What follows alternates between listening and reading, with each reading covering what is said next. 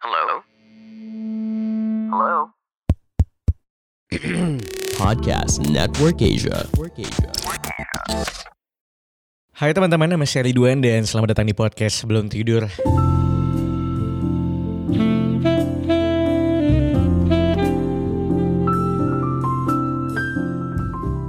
Selamat pagi, siang, sore, malam semuanya buat kamu yang sedang mendengarkan ini dimanapun. Pertama-tama aku pengen sampaikan bahwa sekarang podcast Sebelum Tidur juga sudah ada di channel YouTube saya ya. Kamu bisa search channelnya di Ridwan Hendoko, atau kamu bisa tulis saja podcast Sebelum Tidur Ridwan Hendoko misalnya. Nanti mudah-mudahan bisa langsung ketemu karena subscribernya masih dikit banget. Dan kalau nanti sudah ketemu dan memang pengen nonton langsung visualnya gitu ya, please subscribe channelnya. Jangan lupa juga untuk di like videonya, kasih komentar, kalau bisa juga share ke teman-teman kamu. Oke? Kita sudah masuk ke penghujung tahun, yang benar-benar penghujung tahun teman-teman. Tanggal 29 Desember hari ini, which is itu 2 hari lagi kita menuju ke tahun yang baru. Well, untuk di tanggal 29 Desember ini aku pengen membicarakan tentang apa saja yang sudah terjadi di hidupku. Karena aku ingat banget dulu dulu aku tuh sering banget nulis di blog tentang apa saja yang sudah aku lewatin di tahun tersebut gitu ya. Dan memang menjadi hal yang sudah seperti tradisi buat aku ketika setiap menuju pergantian tahun, aku selalu mencatat apa saja yang sudah aku lewati di tahun tersebut.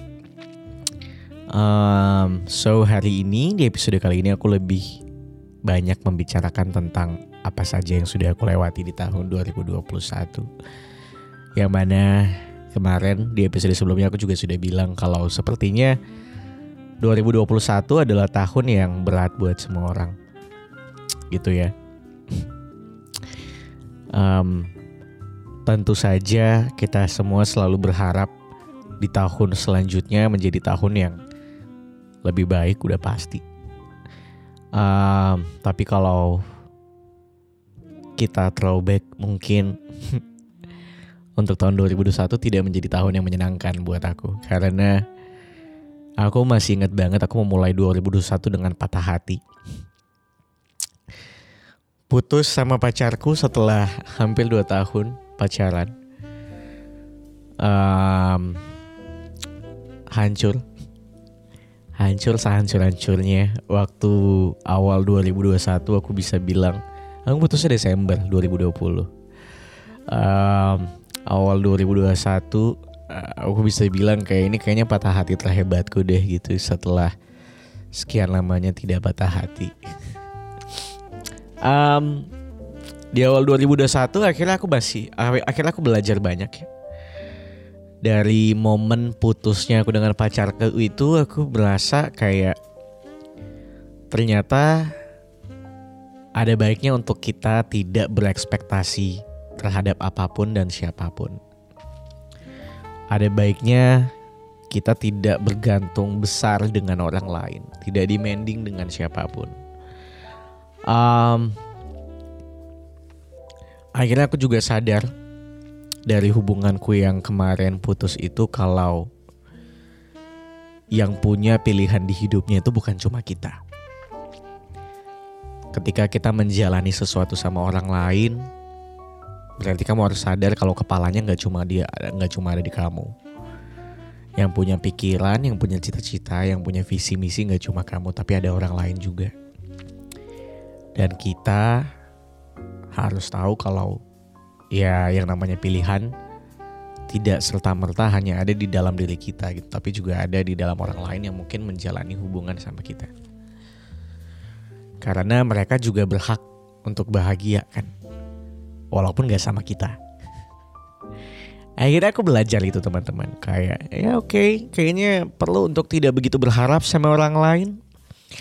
perlu untuk menyayangi seseorang secukupnya, tidak usah berlebihan. Kayak aku jadi mulai skeptis sama yang namanya percintaan, sama hal yang namanya cinta. Kayak apakah cinta sejati itu ada gitu ya. Kayaknya aku udah gak mulai percaya lagi. Akhirnya aku kayak udah malas lagi sama yang namanya hubungan ataupun pacaran. Di awal 2021. Di momen-momen itu juga aku ternyata harus merantau lagi gitu. Pada saat itu aku sudah di Jakarta kalau tidak salah. Baru sebulan di Jakarta dan aku putus. Di kota yang baru buat aku.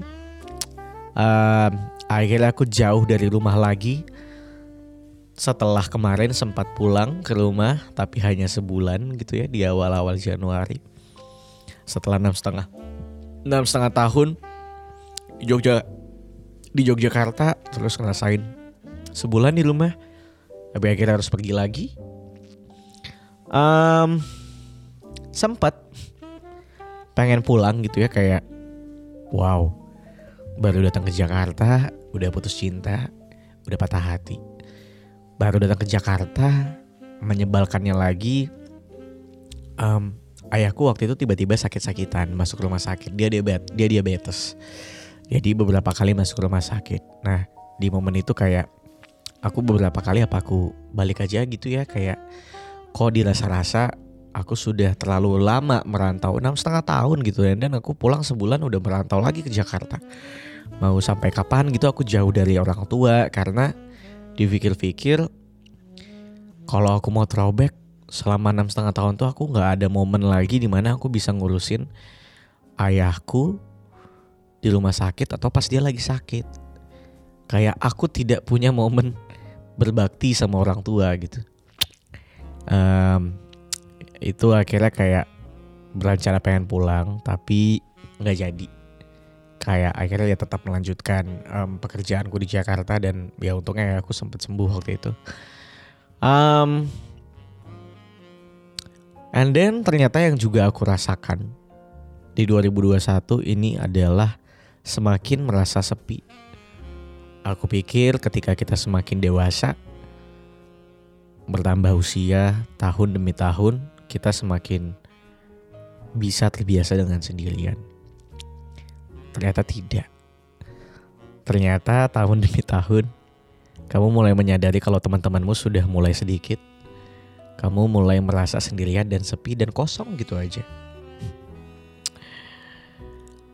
Homesick tidak karuan karena aku juga lagi dan lagi jauh dan berbeda pulau. Orang tua di Pontianak, Kalimantan Barat, aku di Jakarta. Kalau pulang balik lagi harus naik pesawat. Kemarin di Jogja juga begitu, di Jakarta juga begitu lagi. And then di pertengahan tahun 2021 aku memutuskan resign dan pulang. Karena waktu itu setelah kerja hampir setahun, kayaknya 8 bulan, 9 bulanan, ayah ibuku sakit, COVID kan. Terus juga sudah memutuskan resign, sudah siap untuk pulang. Di hari terakhirku kerja, hari Jumat, dengan rencana pulang hari Sabtu supaya bisa ngurusin ayah ibu, untuk makan di rumah sakit dan segala macam. Di hari Jumat, hari terakhir aku kerja, ayahku meninggal.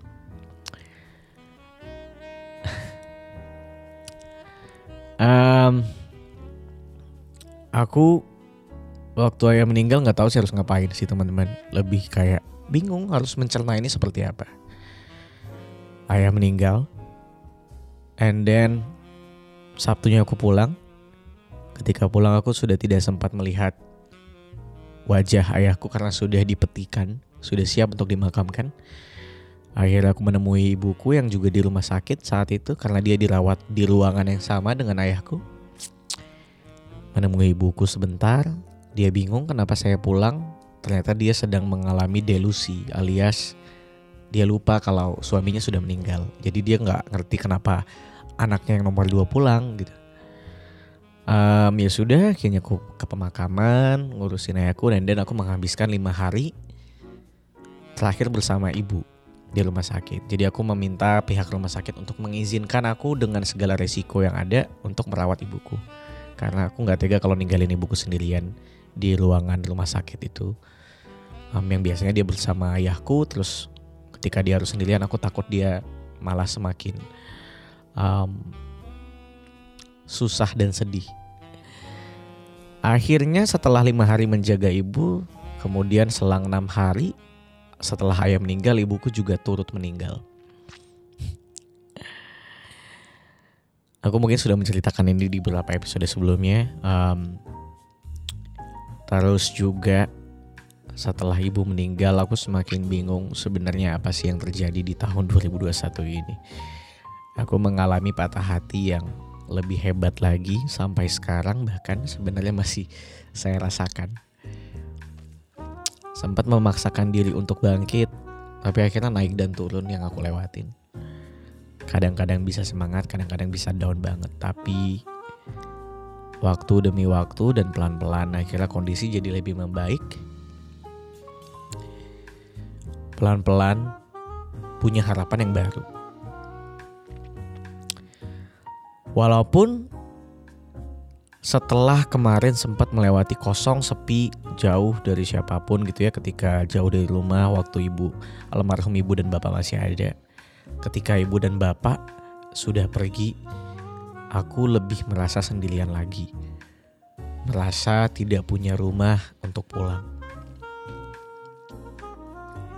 Literally gak punya rumah buat pulang gitu, kayak even rumah ibu dan bapak di Pontianak pun jadi terasa seperti rumah persinggahan maybe. Karena ya rumah di Pontianak yang tadinya terasa seperti rumah, ada suara ibu yang kadang-kadang suka ngomel pagi-pagi bangunin kita untuk sarapan. Biasanya ada suara klontang-klonteng di dapur ketika dia lagi masak. Ketika udah gak ada lagi tuh rasanya aneh gitu.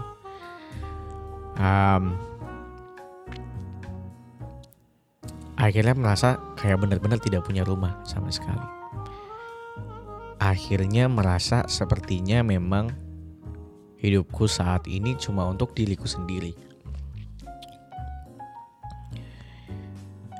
Beberapa orang tuh kayak sudah ikhlasin saja. Well, I don't know, kayak sulit untuk bisa merasa ikhlas gitu dengan segala kondisi yang sudah terjadi.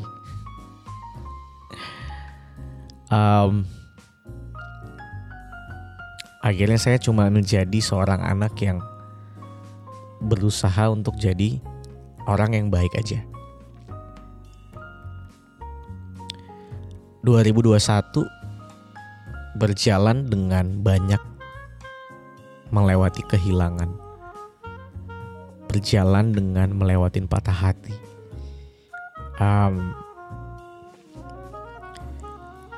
Kadang-kadang saya suka kepikiran gitu, atas segala hal yang sudah terjadi, Tuhan tuh mau bawa saya kemana ya sebenarnya.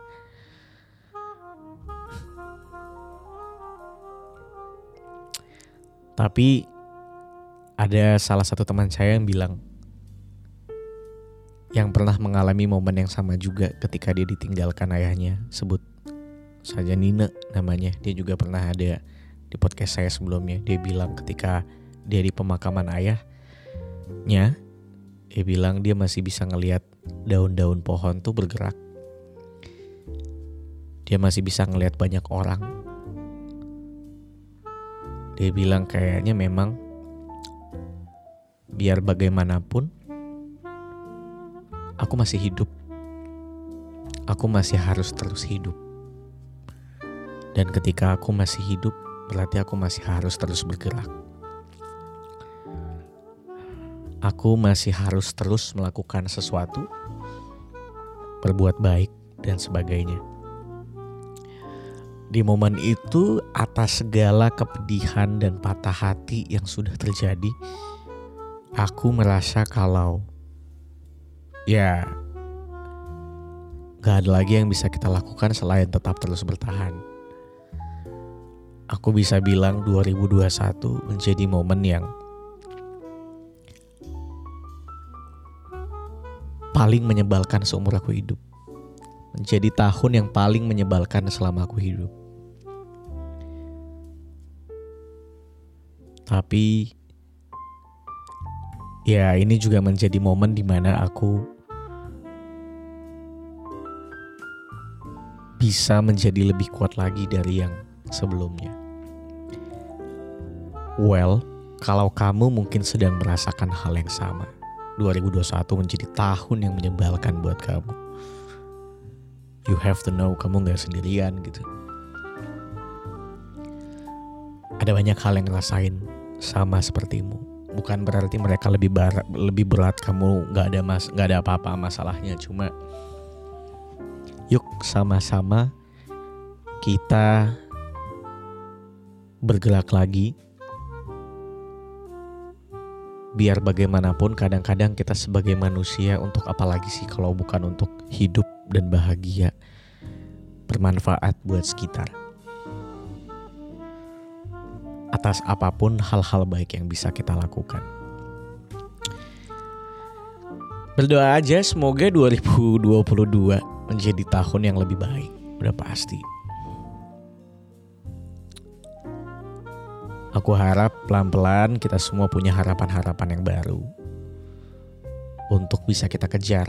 Untuk bisa menjadi hal yang mungkin bisa bikin kita jauh lebih semangat lagi dibanding saat ini. So, good luck buat kita semua. Dan cheers buat 2021 yang sangat menyebalkan ini.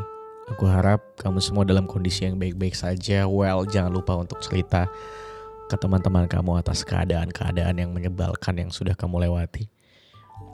Mudah-mudahan selalu ada orang yang bisa menolong. Kalau memang tidak bisa sendirian, carilah seseorang untuk bisa nemenin kamu. Jangan pernah nyerah. Gak apa-apa untuk istirahat, tapi jangan pernah berhenti gitu aja. Well, terima kasih sudah mendengarkan episode kali ini teman-teman. Kita ketemu lagi di episode selanjutnya. Jangan lupa untuk subscribe podcast Belum Tidur di YouTube, follow di Spotify, komentar kalau boleh, like dan share ke teman-teman kamu. Aku Ridwan Hendoko pamit, sampai ketemu lagi di episode selanjutnya. Bye-bye.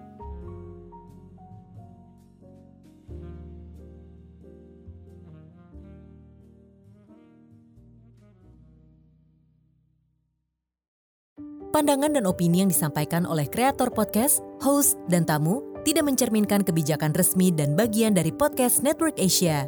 Setiap konten yang disampaikan mereka di dalam podcast adalah opini mereka sendiri dan tidak bermaksud untuk merugikan agama, grup etnik, perkumpulan, organisasi, perusahaan, perorangan, atau siapapun dan apapun.